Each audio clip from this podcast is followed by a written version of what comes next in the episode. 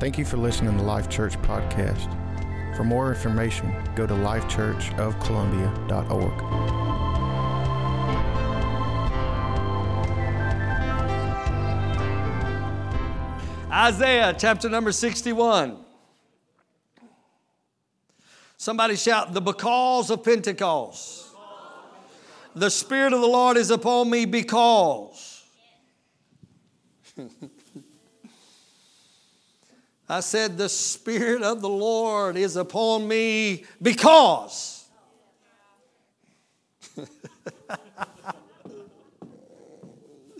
Uh, I feel you over here. I said, The Spirit of the Lord is upon me because the Lord has anointed me to preach good tidings to the meek. He has sent me to bind up the brokenhearted, to proclaim liberty to the captives, and the opening of the prison to them that are bound, to proclaim the acceptable year of the Lord and the day of vengeance of our God to comfort all that mourn, to appoint unto them that mourn in Zion, to give unto them beauty for ashes, the oil of joy for mourning, the garment of praise for the spirit of heaviness, that they might be called trees of righteousness, the planting of the Lord. Why? Huh? There's a because behind all this, that he might be and they shall build the old wastes. They shall raise up the former desolations, and they shall repair the waste cities and the desolations of many generations. Uh, turn with me to the book of Luke. In the book of Luke, chapter number four, Jesus had been 40 days and 40 nights in the wilderness being tempted by the devil. And the Bible says when he came back from the mountain, in the very chapter we're about to read out, it says that Jesus returned in the power of the Spirit. Somebody say, power of the Spirit. Jesus returned in the power of the Spirit, and there went out a fame of him.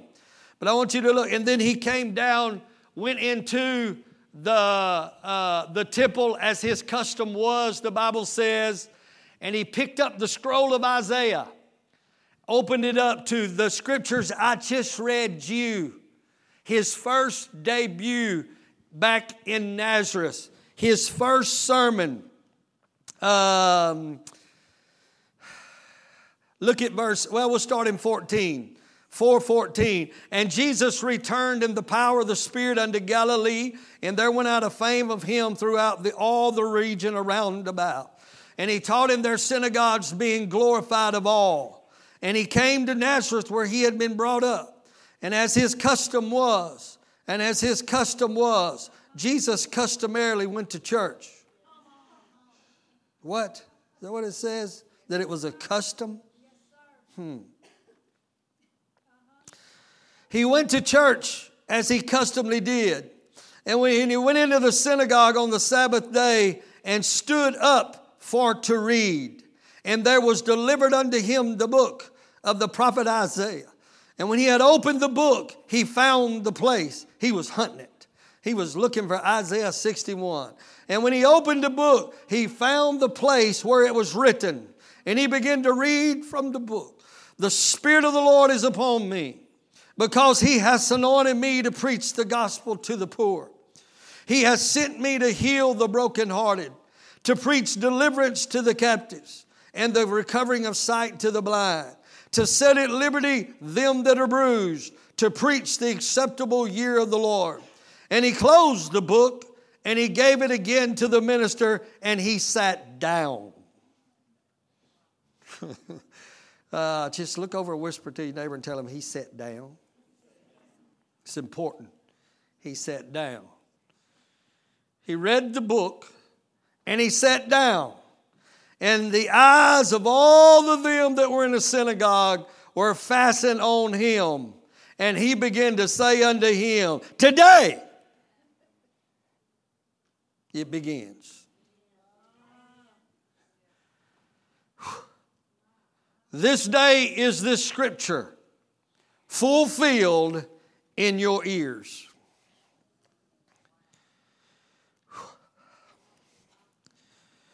Turn with me to Luke 24 49.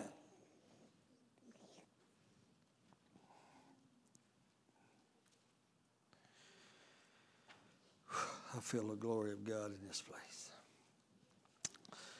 You got it? Luke 24 49 says, And behold, I send the promise of my Father upon you.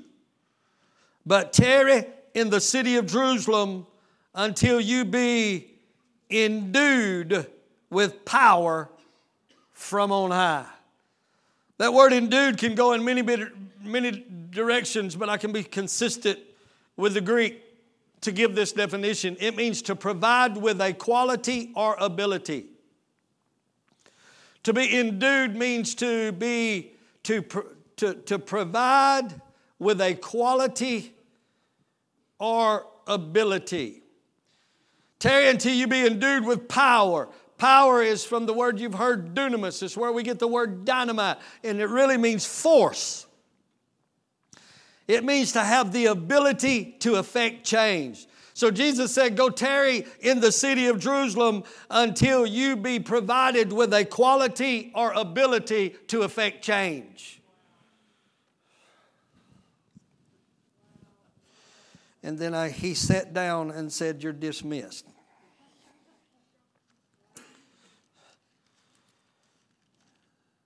Turn to Hebrews 10. Y'all not used to me using this many scriptures. Hebrews chapter number 10 and verse number 11. I see a very precious, precious sister of mine from over at Covenant. Wave at me, sis, back there. I love you. Good to have you with us. Uh, are y'all got it? Hebrews 10 11. And every priest stands. I'm jumping right in the middle, but I need you to catch this right here. And every priest stands daily ministering and offering many times for the same sacrifices which can never take away sin. But this man, talking about Jesus, after he had offered one sacrifice for sins forever, sat down. The priests come year after year after year because it was an old covenant. Amen. They, they were sinful men.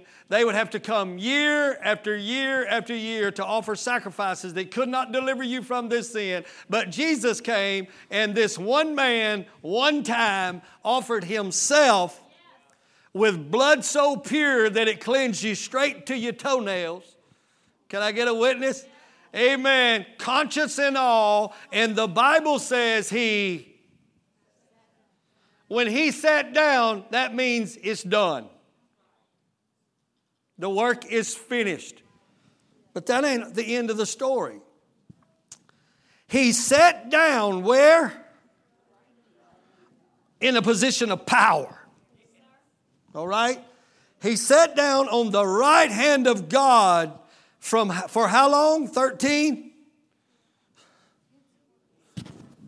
From henceforth, from now on, until expecting, which actually means in some of your translations, waiting till his enemies be made his footstool. We have a picture of Jesus sitting down on the right hand of God, waiting for his enemies to be made his footstool. That's profound. He sat down waiting for his enemies. Uh, y'all look at me like that, I'll throw another scripture at you. Go to Acts. the book of Acts, chapter number 2.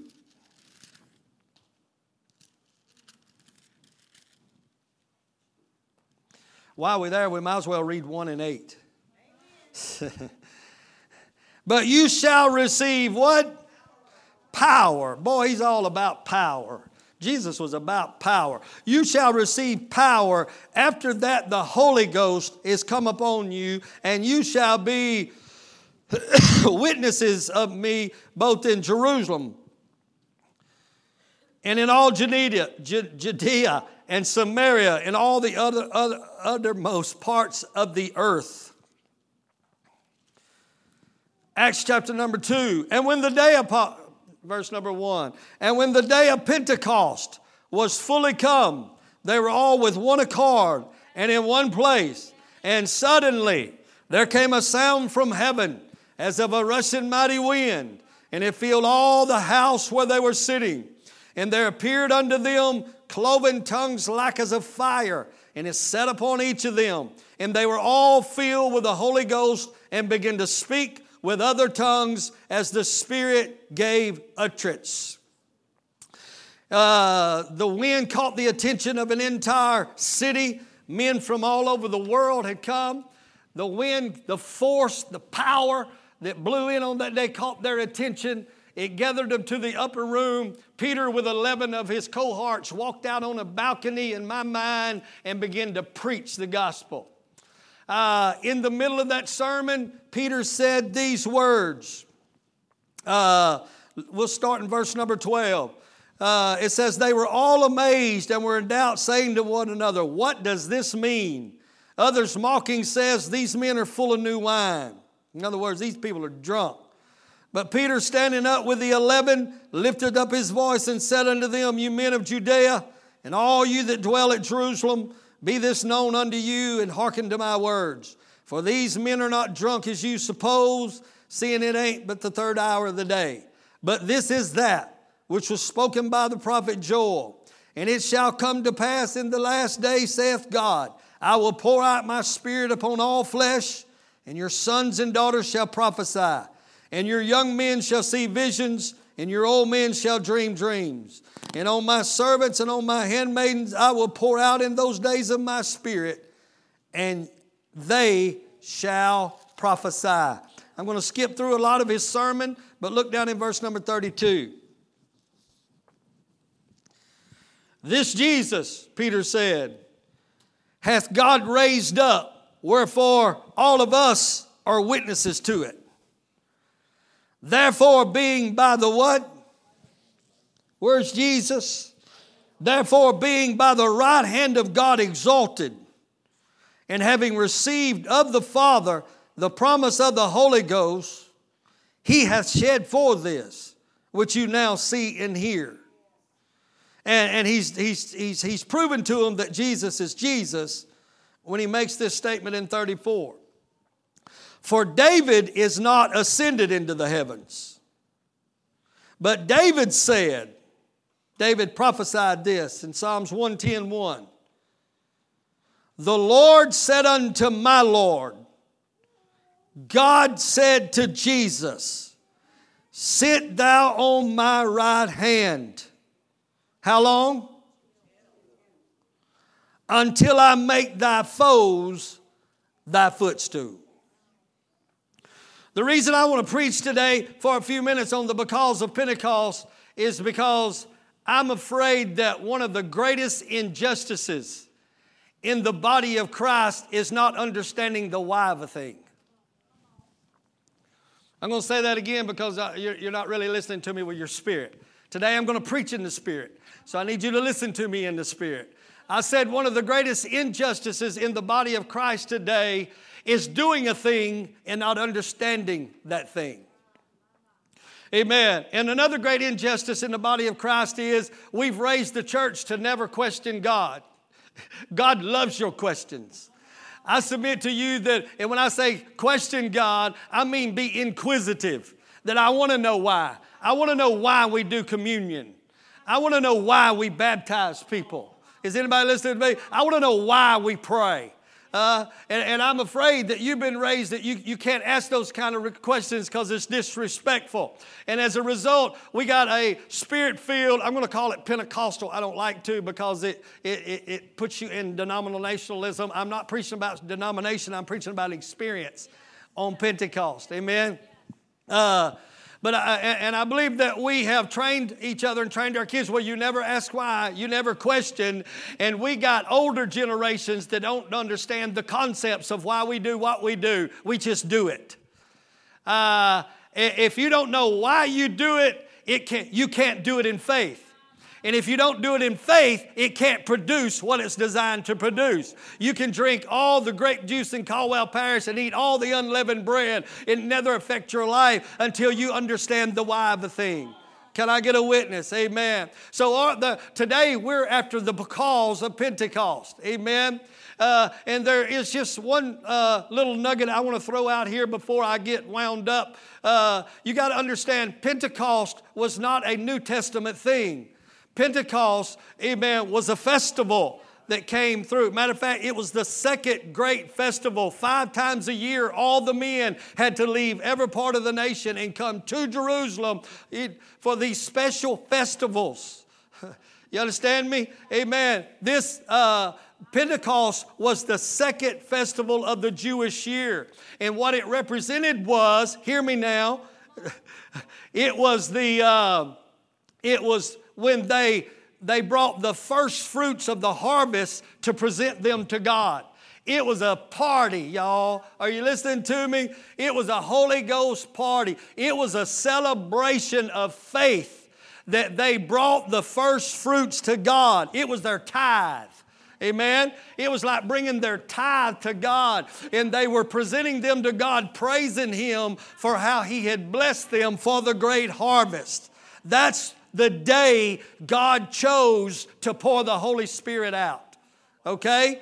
Of all the days he could have chosen, he chose the day that the people would be celebrating a harvest that they knew was by the hand of God. Amen. Are you listening to me? So the New Testament Pentecostal or the New Testament Pentecost, come on, we're preaching on the because, you ought to write this down, symbolizes the beginning of God's harvest for souls. I'm going to say that again. Amen. We have distorted this thing. The reason he chose to pour out the Holy Spirit on the day of Pentecost, not so you could be called Pentecostal. Amen. It was on the 50th day. Here's another little awesome thing that I, I, think is really cool. But I need you to understand the because of the outpouring of the Holy Spirit was the harvest of souls. If you got just whole, enough Holy Ghost for you to speak in tongues and feel good every now and then, you don't know the because of the outpouring of the Holy Ghost. It was for the harvest of souls. 50 days after Pente, 50. 50 days after the church left Egypt. 50 days after they were delivered from the bondage of Egypt, 50 days later, God gave them the law that birthed the nation. 50 days after the Passover, 50 days after the death, burial, and resurrection of Jesus Christ, God gave the Spirit that gave birth to family. Let me tell you, God never did nothing off the cuff. Are you following me? Everything was planned out by God. And I'm afraid, like I said, that one of our great injustices is, is that we don't even understand the why of the thing. And can I tell you this? As a result, churches have fought each other over Acts chapter number two. Denominations have been built out of Acts chapter number two. Amen. Doctrines have been preached to promote, amen, that it's all about speaking in tongues. Other doctrines have been built to preach against speaking in tongues. Are you listening to me? I mean, uh, because we don't understand the why of a thing. And can I tell you, you can never embrace the true purpose of a thing until you know the why of it. I'm going to say it again. You can never embrace the true purpose of a thing until you understand the why of it. Amen. The dangers of not knowing the because of a thing. The dangers of not knowing the purpose of a thing uh, will always lead to neglect or abuse or even misused based on bad doctrine, based on the traditions of men. Uh, this is the way mom and them did it. This is the way granny did it. I'm so sick of this, this old time. If it was good enough for grandma, it's good enough for me. Uh, simply because we don't have an understanding of a thing. Uh, amen. And I'm afraid Pentecost is one of those. It's Pentecost is one of these. Amen. We don't understand the DNA of a thing. The DNA, uh, from what I understand it, DNA is something that that it, it, holds the information and the instructions. Your DNA holds information and instruction for an organism to be able to develop, to, to, to grow, and to reproduce. And it always reproduces after its kind. Uh, DNA is like a recipe book that has a, a, a code so you can consistently perpetuate that perfect recipe. Are you following me? Uh, my mama cooks a seven layer peanut butter cake. That thing is phenomenal. I'm telling you, it'll shoot your blood sugar so high you'll go into a coma and love every minute of it. I mean, it's that powerful. Amen. But she got the DNA, I mean, she got the recipe from Aunt Helen. Amen. She got the recipe from Aunt Helen. And when she took the DNA Aunt Helen had and she reconstructed the same DNA, it produced it, it, it produced the same quality of Aunt Helen. I'm going somewhere. And then mama, when I moved to Louisiana, missing my peanut butter cake, she gave her DNA to Renee. Are y'all with me? She gave the recipe to Renee. So Renee would duplicate the recipe and it would be consistently, oh my God, it would consistently reproduce the genuineness of that product. Are y'all still with me? So the devil knew if I'm going to destroy the quality of the church, I'm going to have to mess up the DNA.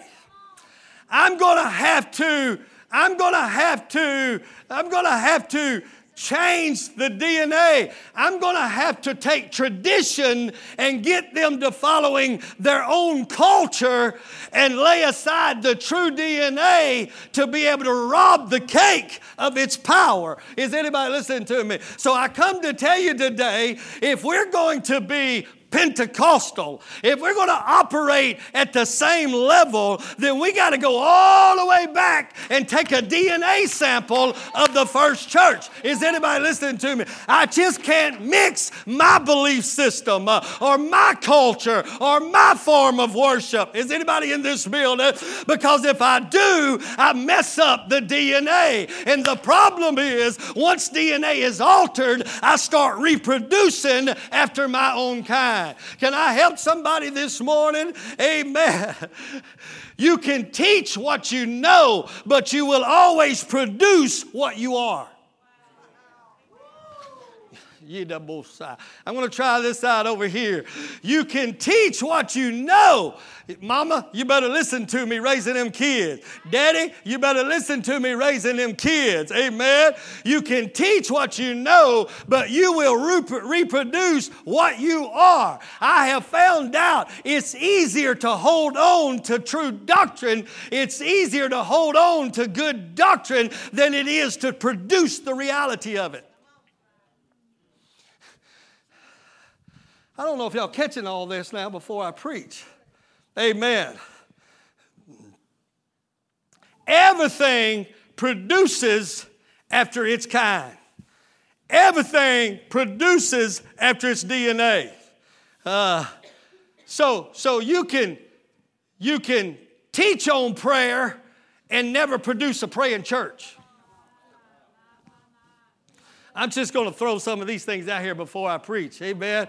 Because you can you can teach what you know, but you're going to produce what you are. And you can teach on prayer and never have a praying church. The only way to have a praying church is to pray. You can teach on holiness and never have a holy church. Oh, somebody help me. But when you tap into the DNA of the early church, you start producing what you are. Mama, don't come here quoting that scripture to me over that wayward child. Well, the Bible says if you train up a child in the way he should go, he shall never depart from it. We missed it. That ain't talking about what's coming out of your mouth, it's what's coming out of your spirit that trains. Oh, let me try this over here, amen. Because you can teach what you know, but you're going to produce what you are, and then you're going to want me to counsel what you produce. I wish somebody would help me, amen. Somebody help me. Somebody say, we need to do a DNA test because the deoxyribonucleic acid does never lie. Oh, I practiced all day long. Thank you for noticing. Amen. Are you listen? It's it's organic. Somebody help me. You don't have to make a church pray. You don't have to make a person be holy. Amen. When it's in your DNA, it's organic. Double shot. It becomes organic. I wish somebody help me preach this morning. I came with fire. Shut up in my mouth. Ah, amen. And then you got to run around trying to create a culture. A culture is not created by what's coming out of your mouth. A culture is created by every step you take, every move you make. Is anybody listening to me? It's time for us to revive the DNA of a Pentecostal church.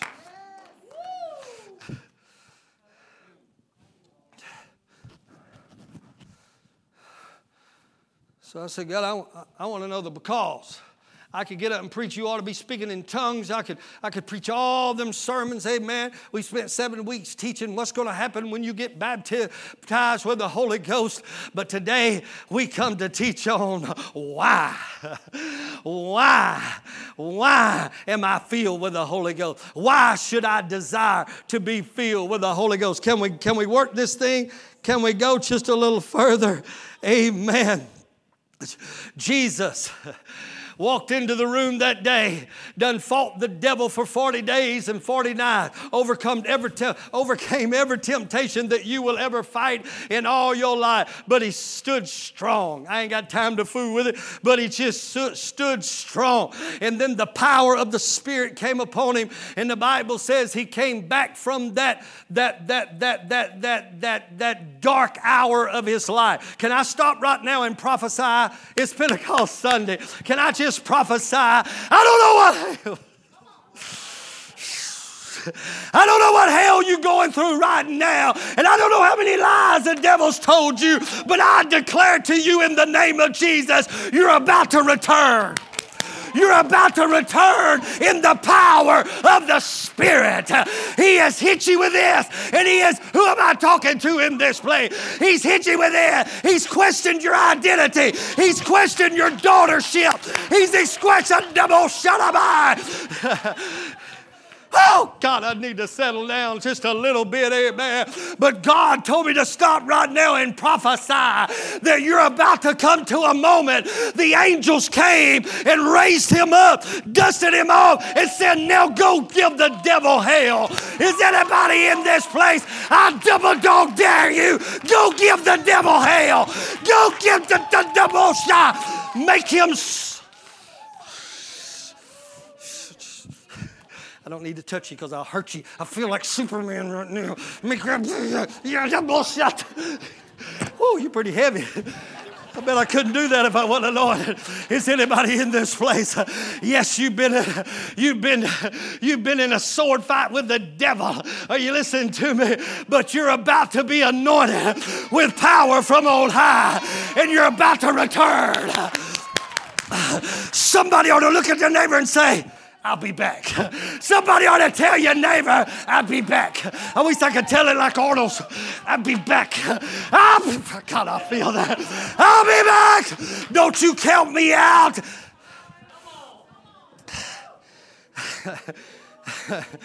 Oh my God, that wasn't planned. I'm sorry. no, I'm not sorry. I came with a. Somebody stand and worship while I regain. Somebody stand and say, I'll be back. I, I am cast down, but I'm not destroyed. hey, I got the wind knocked out of me, but I'll be back. I'll be back. I'll be back, Rosetta. I'll be.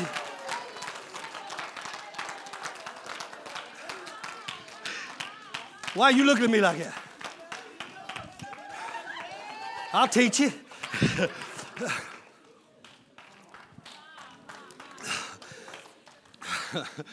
oh my God, that was a prophetic word. That was a gift. A gift just operated. Amen. Now you take that gift or that, that I just gave you, and, and Timothy said, use it as a sword now. that every time the devil I slap him with it. Jesus came down. Okay, commercials over.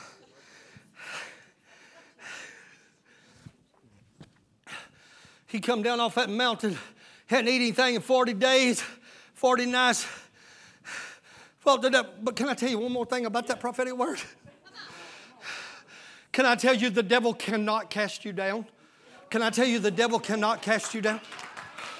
Oh, that don't mean nothing to you, but it, it means something to somebody. The devil cannot cast you down because he proved it to us on that mountain. He proved it to us when he was trying to kill Jesus before he could get to the cross because he took Jesus up to the end of the pinnacle and said, Cast yourself down. So you see, the devil can't cast yourself down. The only way you can be cast down is to cast yourself. The only way.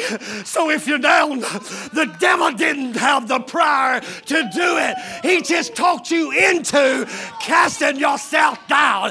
I need you to look at your neighbor and tell him, don't jump, don't jump, don't jump, don't jump. Stay where you are. Don't, don't jump. Don't, don't end it. Don't commit suicide. Don't give up your vision. Don't give up your dream. Don't abort it. Don't abort it. Don't abort it. Hold on. My God, I feel Pentecostal power in this place. Amen. He has to, he has to con you into. Would you cast yourself down? Because I don't have the power to push you off. I don't have the power to rob your ministry. I don't have the power, but if I can make you feel bad enough about it, then I can get you to.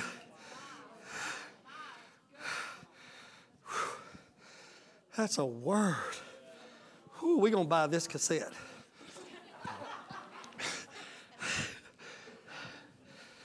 Jesus came down off the mountain. He walked into that synagogue and are y'all with me or not? He walked in there and said, give me, give, me, give me that precious prophecy. Can you see him taking that old scroll? Are y'all with me? Do y'all read the Bible? Or can y'all see Jesus? This is his hour. He just went through hell. 40 days ago, he was being baptized and filled with the Holy Ghost. Figure that one out. We never did. Amen. The dove, God spoke from heaven. The dove descended from the heaven, landed on the Christ. He left there. Oh, here's one for you. I'm sorry, I'm hung up everywhere. But he came up out of Jordan, and the Holy Spirit didn't lead him into ministry. The Holy Spirit didn't lead him to a platform. The Holy Spirit didn't lead him. You know where he led him? He led him to a wilderness to put him on the potter's wheel to bring balance in his life. This is where a lot of people have missed it. Oh, I'm so full of the Holy Ghost and I can speak in tongues. I'm ready for public ministry. No, you're ready for private brokenness. You're ready to be broken. You're ready to be molded. You're ready to be squeezed. Oh, so somebody right now, this ain't for everybody, but somebody right now who's being prepared for your destiny. I want you to get on your feet right now and say, Thank you for the wilderness. Yes. Thank you for the wilderness. Let it work. Let it work. Huh? Oh my God, if y'all miss Wednesday night, you got to go online. Is it, is it there? You got to hear it, the most powerful. Thank you, Father. I'm on the potter's wheel. Thank you, Lord. Thank you, Lord. I'm getting dizzy. really. Thank you, Lord. Let me tell you, you're being prepped for destiny. You're being prepped for destiny, and your destiny will not supersede your ability to cling to the wilderness. Your level of ministry will always measure, be measured by your level of obedience in the wilderness. Somebody better get this word right here. No wonder God can't exalt you. It's because He can humble you in the magnitude in which He desired. He said, If I humble you, I'll lift you up.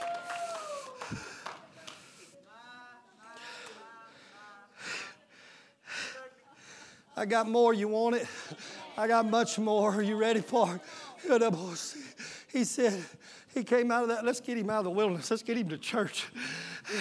God gave me a message when we went into this virus that I've never heard preached, I've never heard taught, and never preached in my life. It's in the book of Hebrews forsake not the assembling of yourselves together. There's going to be a great temptation to be an exodus in the church because of the coronavirus. People are understanding it's easier to stay home and watch it than to go endure it. it's easier to stay home and then I'm secluded from relationships that tweak me make me mad, make me grow. I can't preach it right now, amen. But anyway, as his custom was, Jesus went to church. Some of us so don't have a custom of going to church. It's a vote every Sunday. Oh, call all the kids. Going to church today?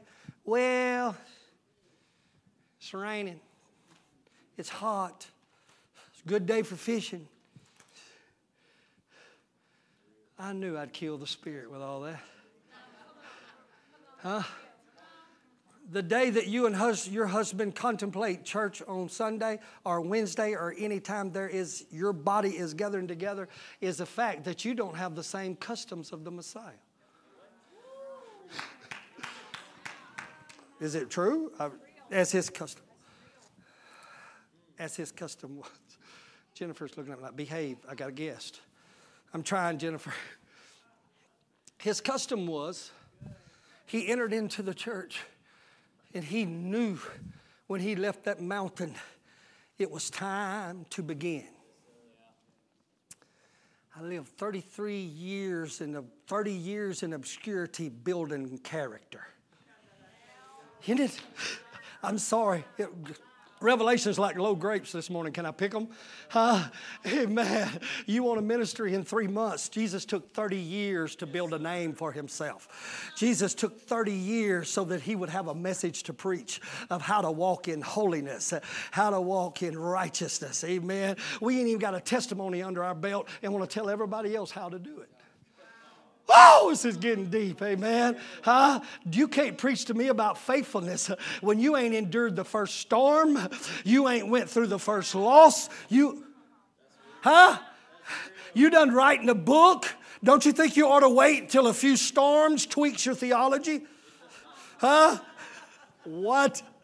Ain't nothing like experience to tweak your theology. There's nothing like the experience to temper your judgmentalism. We can be hard on people till it gets hard on us. Wow. Stuff just keeps wow. coming. I had a sermon. What was I on? Pentecost?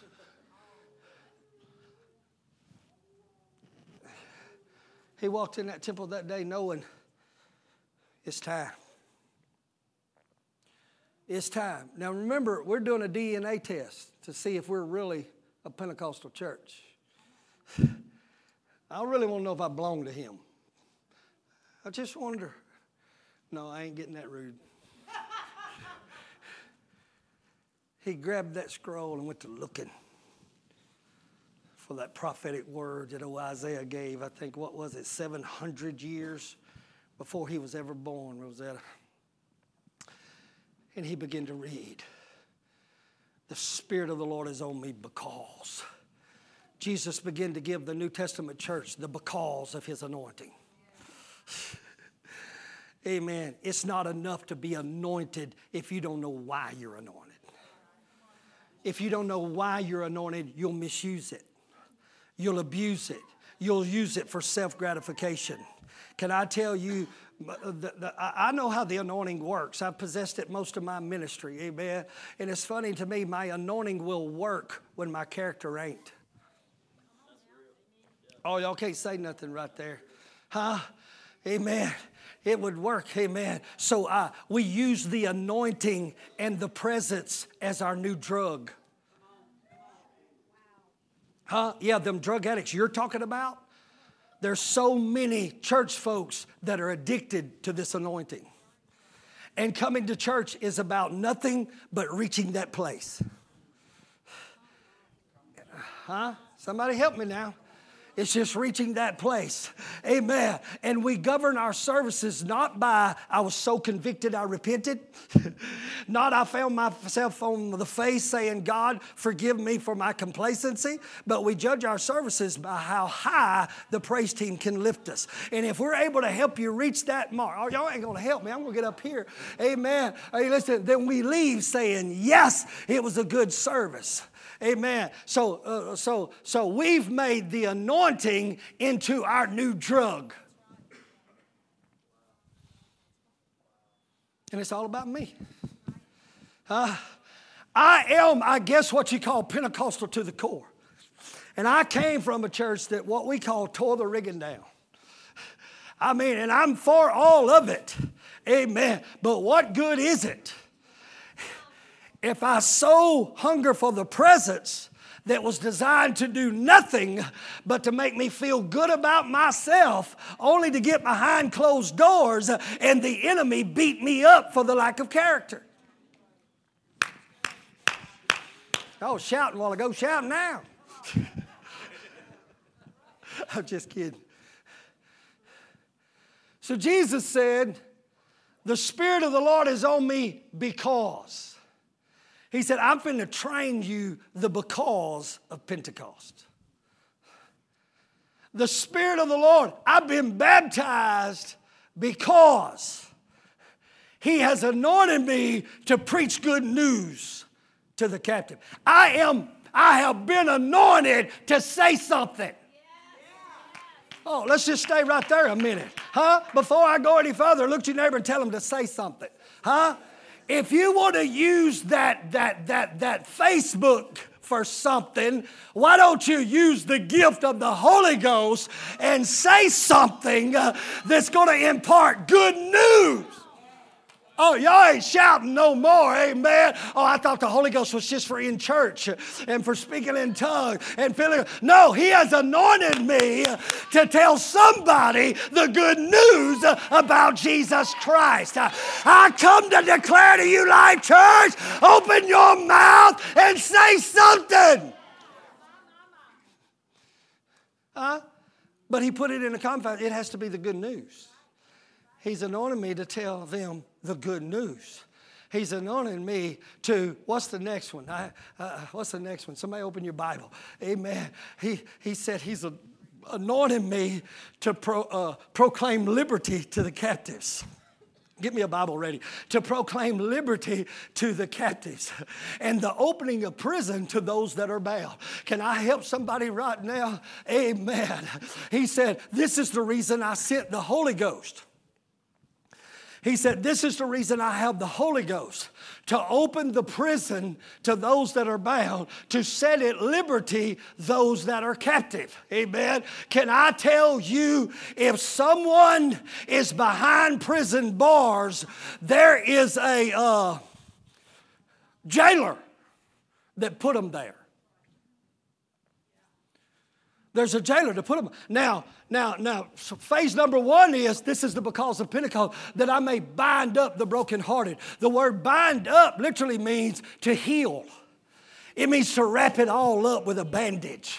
Uh, so Jesus said, I came with an anointing, amen, to, to, to turn your brokenness into healing. It's really a sign of hopelessness. Of someone, if my arm gets broke, put it in a cast, it'll heal. If my leg gets broke, put it in a cast, it'll get healed. But there's something about being brokenhearted. That goes plumb to the soul. It's a state of hopelessness. This is the because of Pentecost. Amen. This is the because. You've been anointed to discern that level of brokenness and then to open your mouth and bind it all up. Oh, you listening to me? My God, maybe it's time to quit shouting and rolling in the floor and start rolling up wounded hearts with a word from God. Don't get me wrong, I'm not preaching on uh, uh, emotionalism in the church because we're emotional about everything else. But I'm just saying, if that's the end game, you've missed it. You've missed it. The majority of the church is not walking around out there looking for an opportunity to bind something up. I'm, I'm anointed to bring healing. What do you mean, call the pastor? I got the same Holy Ghost he's got. You with me, Kenny? I got the same Holy Ghost he's got. I am anointed to bind that up with the good news of the gospel of Jesus Christ. Then he said, I, I, I am sent to proclaim liberty to the captive, the opening of prison doors to those that are bound. Amen. Now it's done gone to another level. Some people you can talk out of things, some people you can bring healing with words of encouragement, but some people are being bound by a taskmaster. You've been anointed to deal with the jailer. oh, I don't know if y'all catching this. This is why I got the Holy Ghost. That's why I got the Holy Ghost, not so I can seem more spiritual to you with praying in tongues. No, I got the Holy Ghost so I can bind the strong man and set the captive free. uh, look over your neighbor and tell him this is the because. This is because when's the last time you went to the level of going to a dimension in prayer to where you dealt with a jailer instead of trying to, huh? Amen. The people you're mad at because they won't come out, can I tell you, they can't come out. They can't come out until somebody who is full of the Holy Ghost will stand toe to toe are you with me, Anita? And tell the jailer, get out of my way. I bind you in the name of Jesus. You are defeated in the name of Jesus. And then take the keys of the kingdom and unlock their prison and let them go. This is the why. This is the because. This is because. How many prisoners have you released lately? huh? Come on now, I'm just taking DNA. You sure you saved? You got to pass the DNA test. And this is the DNA of the Christ of our salvation. Prayer that never goes to a dimension of dealing with the binder, the enemy. Now, I'm going to lay something on you now. Y'all ready? I got a big old prize egg for you. He said, I came to destroy. Thank you preached this here. Well, I came to destroy the works of the devil. That's why I'm anointed. I'm anointed to destroy the works of the devil. What's the next one? Uh, let me start over. I'll do good if I start from the front. The Spirit of the Lord is upon me because He has anointed me to preach good news to the poor, to de- proclaim liberty to the captive, the opening of prison doors to those that are bound, to proclaim the acceptable year of God and the vengeance of our God. You know what Jesus was saying? I come to declare vengeance. Huh? We don't see Jesus like this, but I can prove. No, we don't see him like this because we see him in natural form. But that ain't what the devil saw.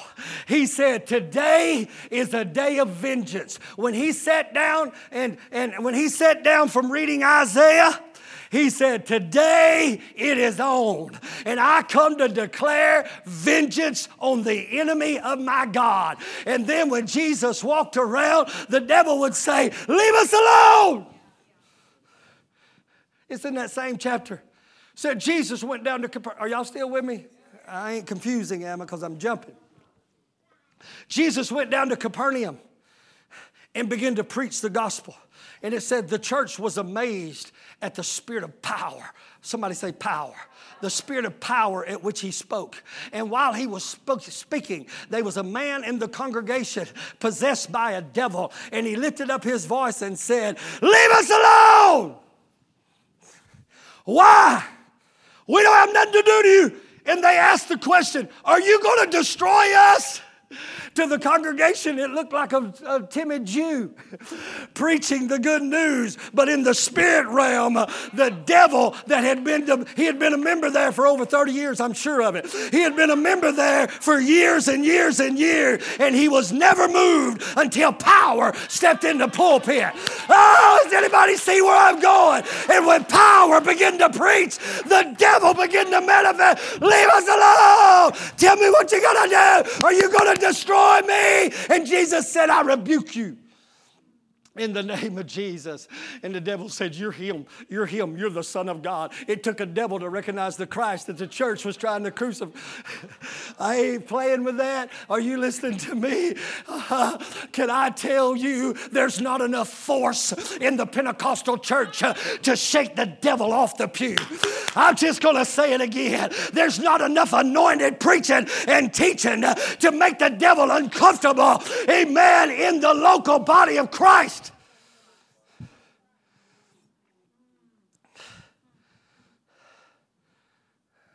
Can I go a little deeper? He said, I came, I'm anointed to kill jailers and kick the prison doors open. Then you can come out of your bondage. Your judgmentalism against the addicts is an indictment against your puniness. Uh, I'm going to say that again from a different way. Quit waiting on the White House to do anything because it's not their responsibility. It's not their job to destroy the, the spirit of poverty. It's not Trump's job to bring unity in the local communities. Is anybody listening to me? But we want to stand back and judge our president. Amen. Don't judge him for what you were designed to do. Amen. Don't judge Shata. I was anointed for this. I was anointed to bring peace. I was anointed to give a word of wisdom. I was anointed to bring unity in diversity. It's the because of Pentecost. It's the because of Pentecost. Quit hating on people you were supposed to deliver.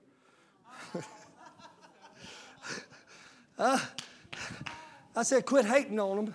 Amen. Quit griping about how bad Lazarus stinks and roll a stone away. Huh? Amen. Quit griping about your stinking community and start rolling away the stony heart. so that we can be filled with the baptism of the Holy Ghost and say, Lazarus, come forth. It's the because of your anointing. He said, I came to proclaim the acceptable year of the, year of the Lord. Amen. Shake your neighbor, tell him now's the time. Huh? Now's the time. I got my prophetic word from Isaiah. I just read my prophetic word. Amen and didn't stop there. He started off working on the lost. To pro- I came. It's the, the Spirit of the Lord. I wish that was on the screen. The Spirit of the Lord is upon me because uh, I, I, guess, Josh, I just can't get it. Because He has anointed me to bring good news. He's working on the lost here. But let me tell you how double multifaceted the Holy Spirit is. He went from telling a lost person the good news, bliss, to binding the strong man and setting the captive souls free. Amen. And then he and then he went into another whole phase. Amen. The opening the prison those that are bound. Give me that next scripture, Josh. Man, you're so awesome. To proclaim the acceptable year of the Lord and the day of vengeance. I want y'all to remember that for my second part of this sermon. to comfort all that mourn. Can I tell you, wait a minute, Josh, can I tell you something right now about spiritual warfare? Uh, can I tell you something about spiritual warfare? When you declare vengeance on the enemy of, in a person's life, you bring comfort on the other side. I'm going to say that again. Huh? A lot of people, I don't believe in all this spiritual warfare. The devil is a liar. I could preach for a week uh, on spiritual warfare. Amen. Huh? Well, I understand we do it from a restful position, but you declaring vengeance on that demonic spirit of oppression in that person's life brings comfort to all who mourn. Amen. So to them, it looks like comfort. To the devil, it looks like I just got eradicated. Are y'all following me? I ain't got time. Let's move on. So he went from there to now he's walked in the church. I'm not only anointed out there, I'm anointed in here. Huh? This is a multifaceted gift I got. I know how to work in the red light district. Ooh, thank you, Kamal. I knew I was going to be preaching to turkey neck right there. I just knew it. Uh, we like them turkey necks, don't we? Hey, hey listen to me. That's, I'm sorry, that's an inside joke there. Uh, hey, listen. Yeah, this anointing, amen, it don't waver with geographical location. It'll work in the grocery store. It'll work in the, re- don't come here telling me, Pastor, pray I'm getting a job change. They cuss out here. Are you kidding me? This anointing works in every environment. And now it's left that environment come into the church. Now he said, I'm anointed to appoint unto them that mourn in Zion. I come to give them beauty for ashes, the oil of joy for mourning, the garment of praise for the spirit of heaviness. Why? So they can be who God called them to be. Can I help somebody out there that's full? Would you just wave at me if you're full of the Holy Ghost? Would you wave at me if you're so full of the Holy Ghost? Let me tell you what, you are anointed to take oppressed people people. That's what this whole scripture is about. People who's lost hope, people who's been hurt, people who's been injured, people, amen, that thinks God has forsook them. You have an anointing upon your life to take off them ashes off your head. Put a garment of praise on you. I'm gonna get my dance on. Is anybody listening to me? My God, are y'all feeling me? Amen. This is what you're anointed to do. Don't baby and pepper. Oh, it's pitiful. I don't know how you do. I don't know how you endure. No, he said, but dust the ashes off their head and give them something to worship about. What is they to worship about? Greater is he that is in me than he that's in the world. You are an overcomer. You're the I'm going to run out of energy before I run out of word. Are y'all hearing me? That's what you're anointed to do. That's what you're anointed to do. Shame on you. Shame on you. Shame on the church, especially you Pentecostals. If it's, I don't like that word at all. If we're using the Holy Spirit to rattle in tongues a little, get a few chill bumps and go on our way. Shame on us. No, I'm anointed not to let you stay in the pit. I'm anointed. I'm anointed like my Savior. That if you do end up in the hog pen, I got an anointing that's not very cool. I got this anointing on me. and I know you way out there, Colby. you way out there and in your mind, and in your mind, in your mind, Colby, you're saying, I'm not worthy. Josh,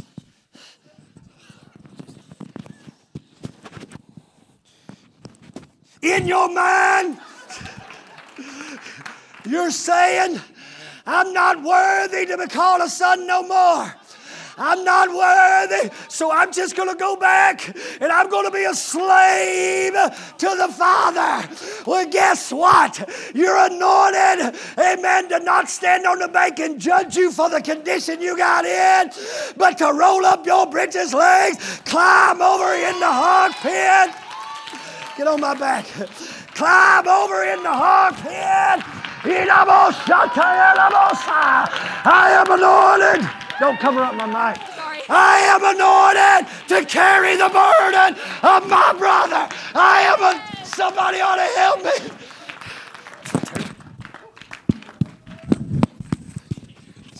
Somebody shout, it's the because of Pentecost. I am anointed when your hands are hanging down. I am anointed to lift up your head. Shame on you to be so powerful and impotent at the same time.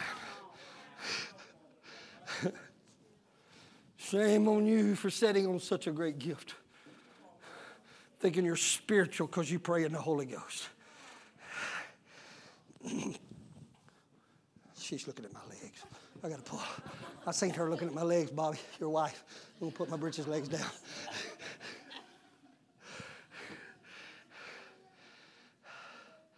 Somebody shout, because. He said, I'm, I'm anointed to pull you up.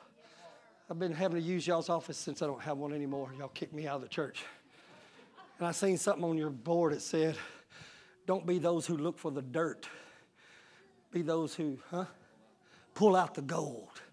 Sometimes you just may need, you may, sometimes you may feel dirty and you just feel like you've got dirt all over you. You need to be around anointed people who don't recognize the dirt, but will wipe dirt out of your eyes and say, You are the beloved of Christ. You are too anointed to stay in the hog pen. Is anybody? God Almighty.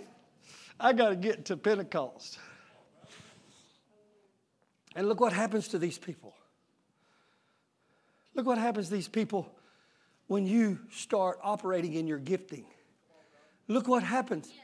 I'm doing all this so they could be called trees of righteousness, the planting of the Lord.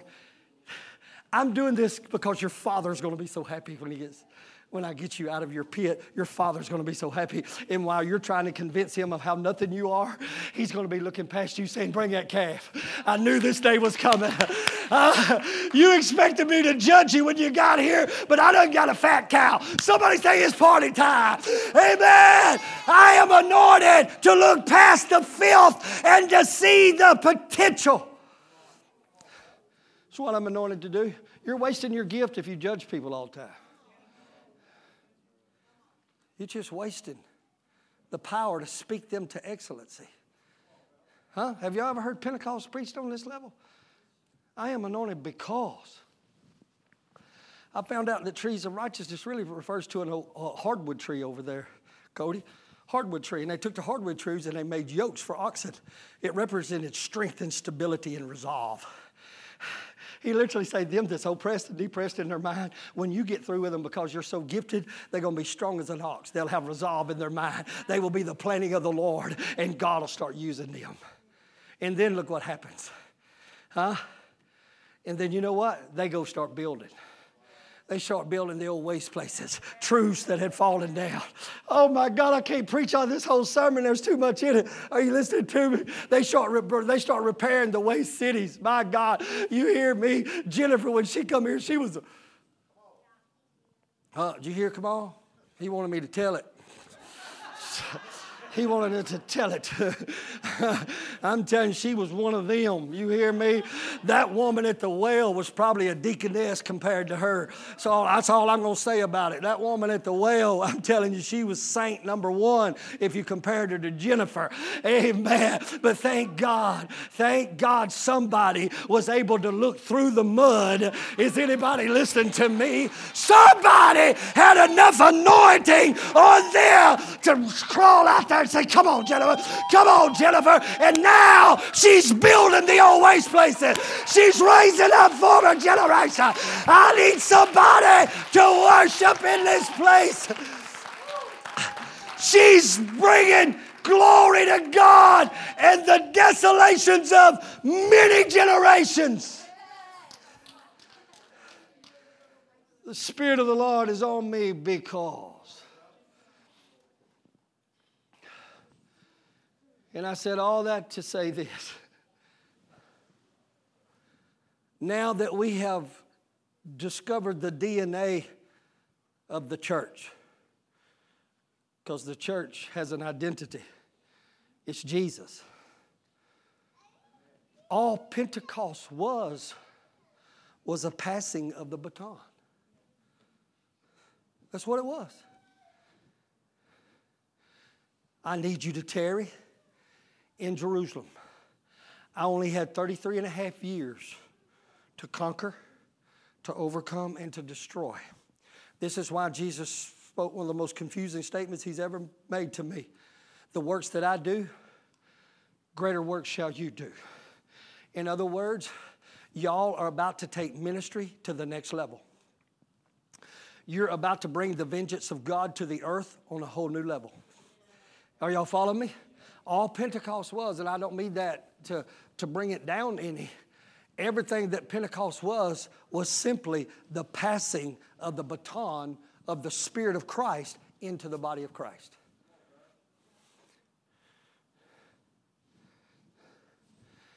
And now I'm going to I'm going to give you where this whole sermon come from.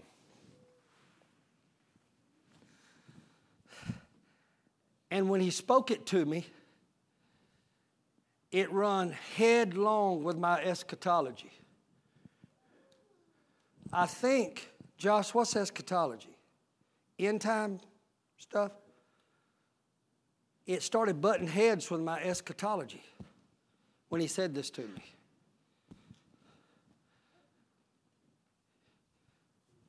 But he, he spoke it to me in prayer, and I had to go to scripture to, to make sure. You got to be careful of things you hear, even in prayer, you always have to back up by scripture.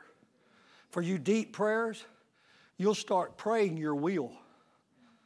And the devil can come in and get you going, and you always have to buffer it with the word. Okay? That's just a little for you, you deep prayers. But he took me to that message. Normally, I would have preached Acts chapter number 2, 1 through 4. But he took me into the sermon that Peter preached. Y'all still with me for a few minutes? And Peter began to say, Jesus has been raised from the dead, and we witnessed it. We spent 40 days with him doing infallible proofs after his resurrection. And he said, He is now like David prophesied, sit down on the right hand of the Father. And he's going to sit there until his enemies be made his footstool.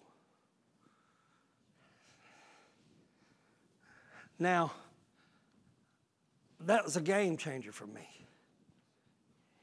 Wait a minute.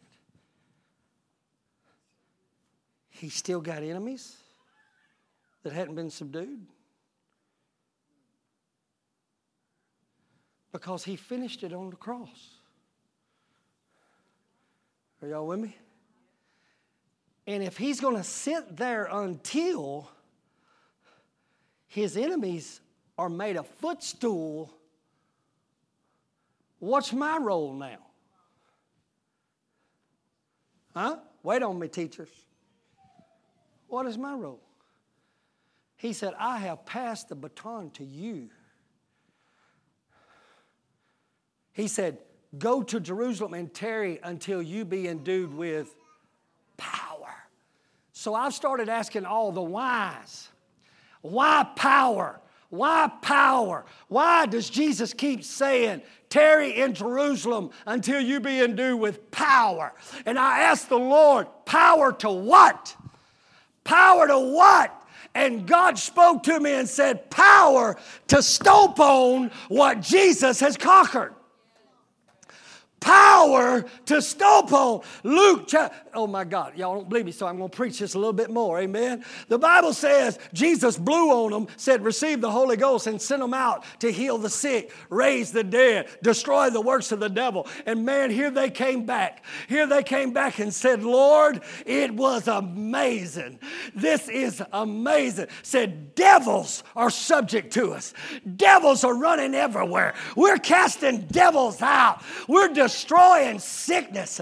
And Jesus made a statement uh, that's powerful that Dr. Simmons put in the Passion Translation.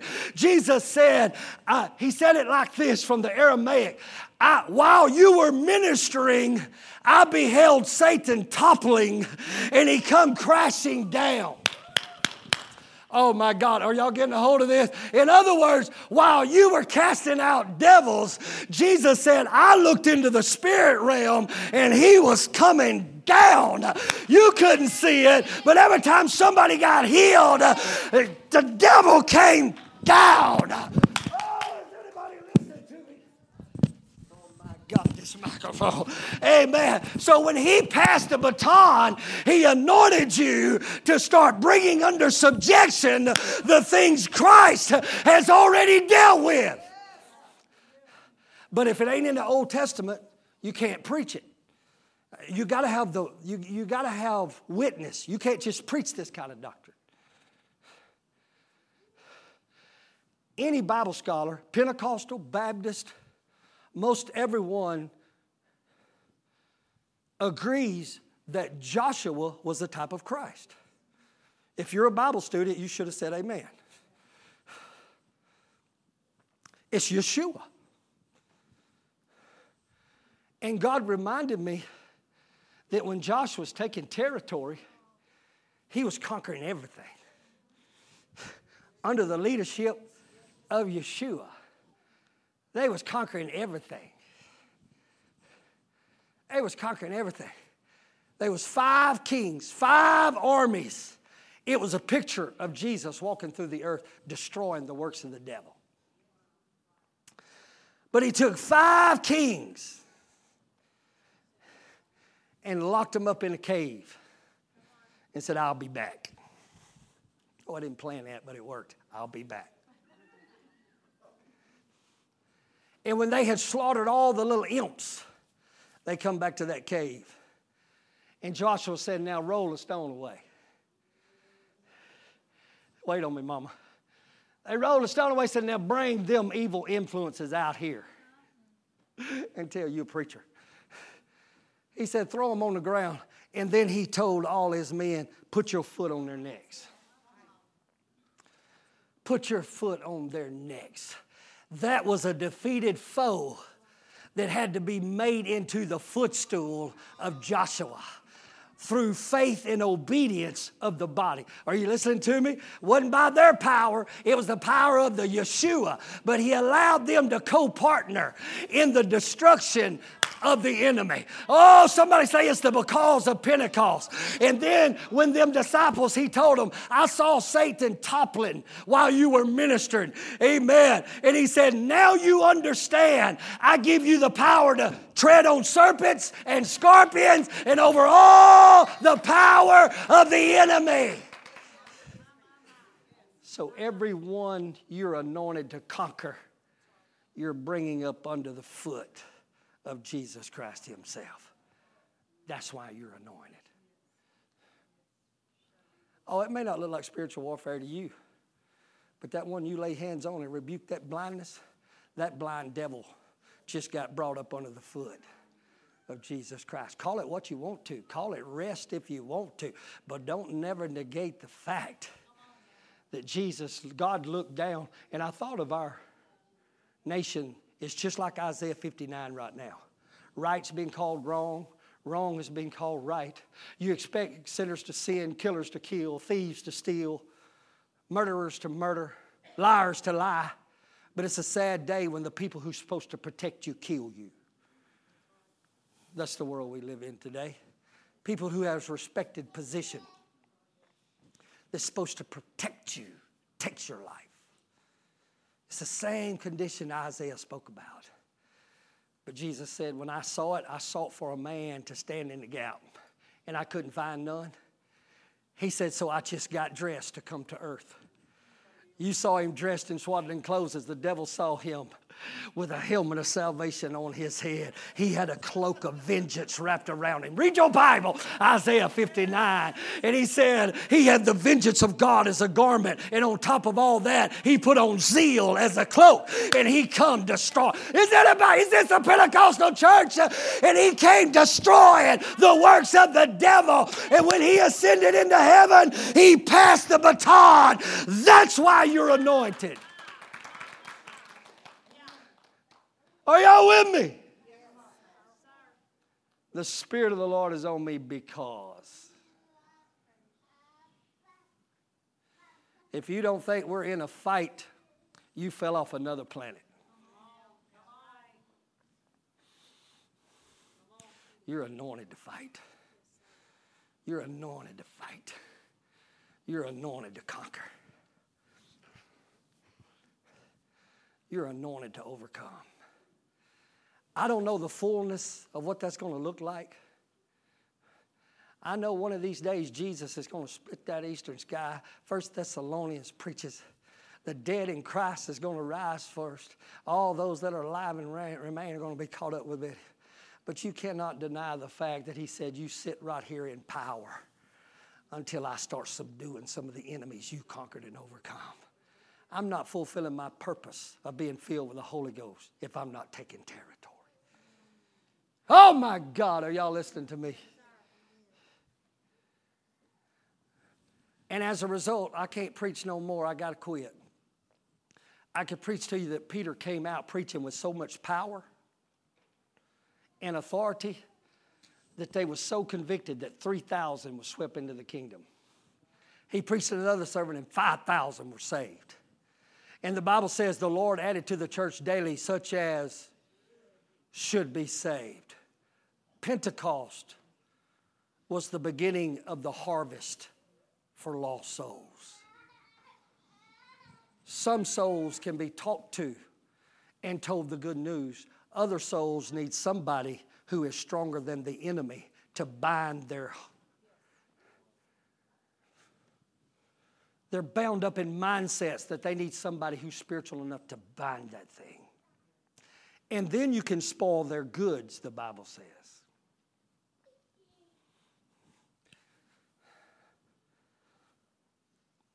So today, I want us to look at being filled with the Holy Ghost from a whole new perspective. We're teaching on the gifts. What's the use of being gifted if I'm not going to use it to bring glory to God? Why should God give you a public platform if you won't use your private platform? I'm just, I'm just, I'm just saying. Why, why should we be able to minister to someone in this environment if we're too sheepish to minister to somebody in that environment? And maybe it's because you hadn't realized I'm anointed for this. I'm anointed for this. I've been endued, I've been provided with a quality and ability that's beyond me. Stand with me all over this place. I knew when God began to unfold this thing to me that this was different. And I, and I, I, and I struggled for a whole day and, and, and worked up a whole message in my mind on the sound and the fire because I'm so drawn to that.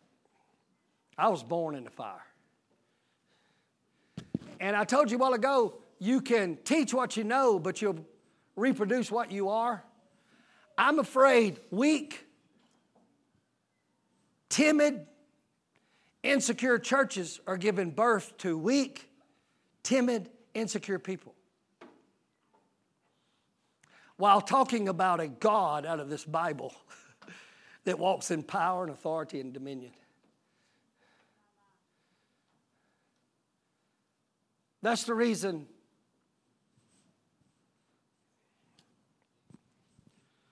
You know, the Bible says when I came out of the upper room, are y'all still with me? I'm not. This is the last closing statements that's important. It said when they come out of that upper room, Taylor, he stood with the 11 glorifying God in languages they didn't even know. They were worshiping God. Pentecost is about worship. Read it, it's in your Bible. He stood with 11, glorifying God in languages they didn't even understand. They were speaking things their ears couldn't even relate to. In other words, they was worshiping in a dimension they had never worshiped in before. And not only that, hear me, y'all stay with me. They were in a politically adverse environment a spiritual, spiritually adverse environment. But it couldn't stop their worship. Shame on us to call ourselves Pentecostal spirit filled believers. And we timidly, sheepishly go through worship services with our arms folded, wondering when they're going to quit all this singing where I can get a word and go home. Come on now, I'm doing a DNA test. That don't look like the early church. Well, I'm just quiet and timid. The Holy Ghost ain't either. He's not quiet and he's not timid. He's going to glorify God.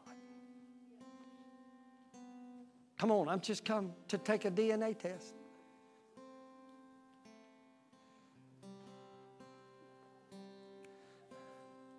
I mean, what, what was up with all that over here? Huh?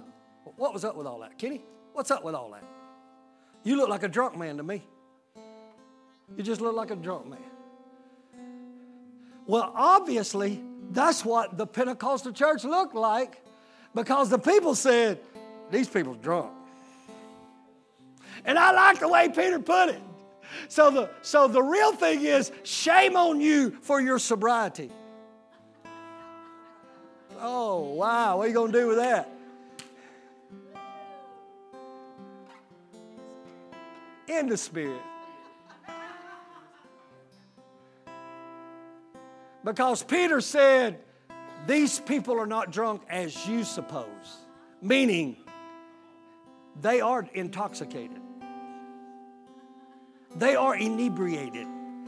Their conduct and character is being altered by another influence. And their speech is not normal.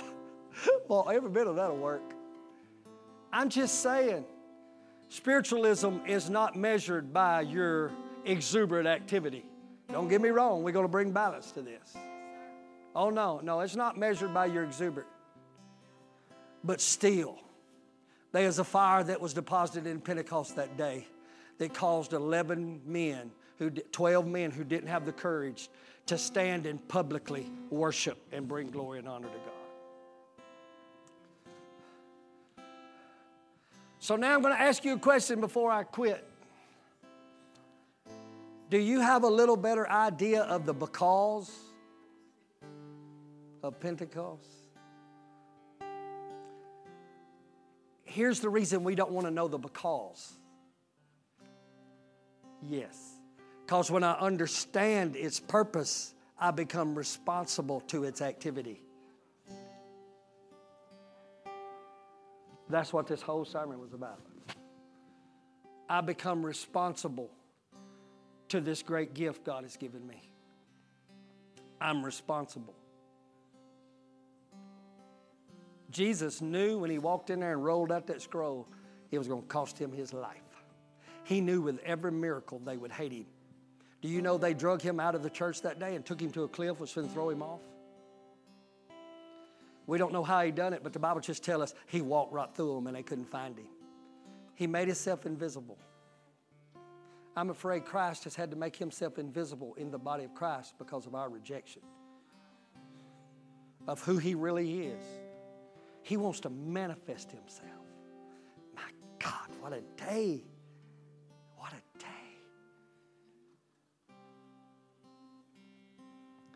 So, if you have not been baptized in the Holy Ghost, you're born again and hadn't been baptized, the Bible says we should seek for that. We should seek for that. Now, I'm not going to put you under no strain of what that seeking is supposed to look like. That's, that's up to you. But I can tell you this you'll only find God when you seek for Him with all of your heart. Not, well, if you want me to have it. Huh? That's in Jeremiah. When you seek for it with all your heart, He'll baptize you with the Holy Ghost. So there ought to be a pursuit. These altars is open for you if you want to pursue. The main altar call that I was after today was that you and I would begin to understand the because of my anointing. And that I begin to step into it and to execute this anointing. I want you to just go in a spirit of prayer. The altars is open if you want to come forward. If you want to pray right there where you are, the Holy Spirit has brought this down to a holy hush.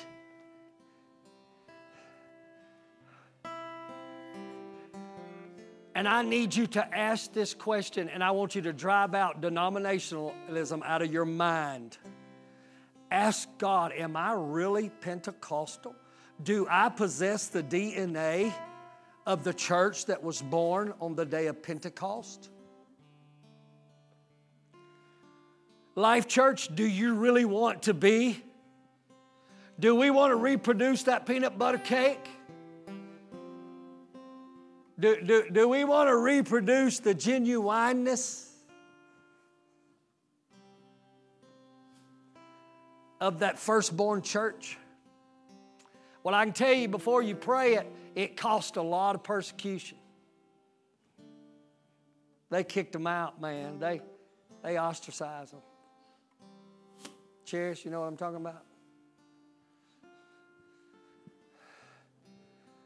But today, on this day of Pentecost, it's the culmination of God bringing this down to a spirit of conviction right now in the heart of every believer.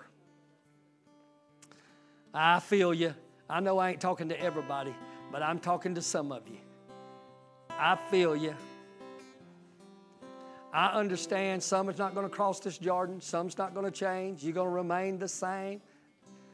That's, that's your prerogative. But I feel some of you that's praying right now, Father, I want the because of Pentecost to manifest in my life so that souls can be born into the kingdom of heaven.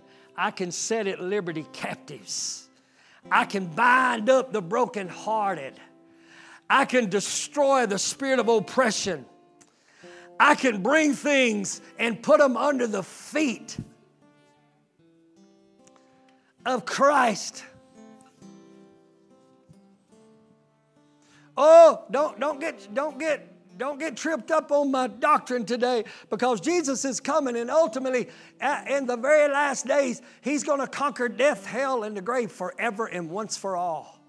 But the church has been given the baton to continue the work, Fluky, of Christ, of walking everywhere we go and destroying the works of the devil and putting them under as a footstool for Jesus. My God, this, this passage is wrecking my life right now. It's wrecking my life right now. Come on, we, this is an environment we can't waste.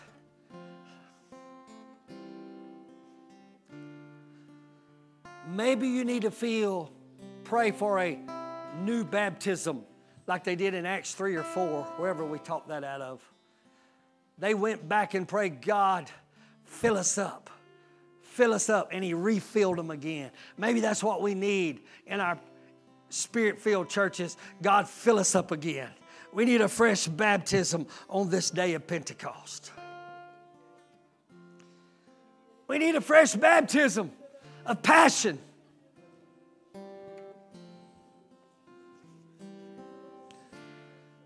My wife, a while ago, had such an aggressive spirit of anger about this demon of racism.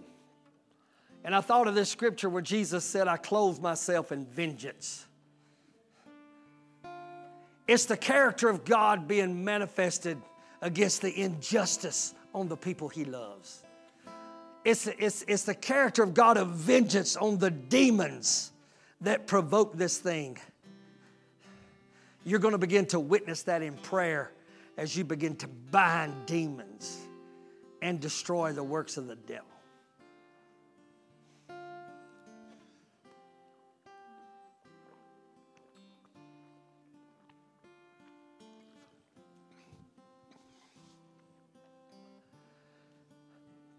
I didn't go on to preach it, but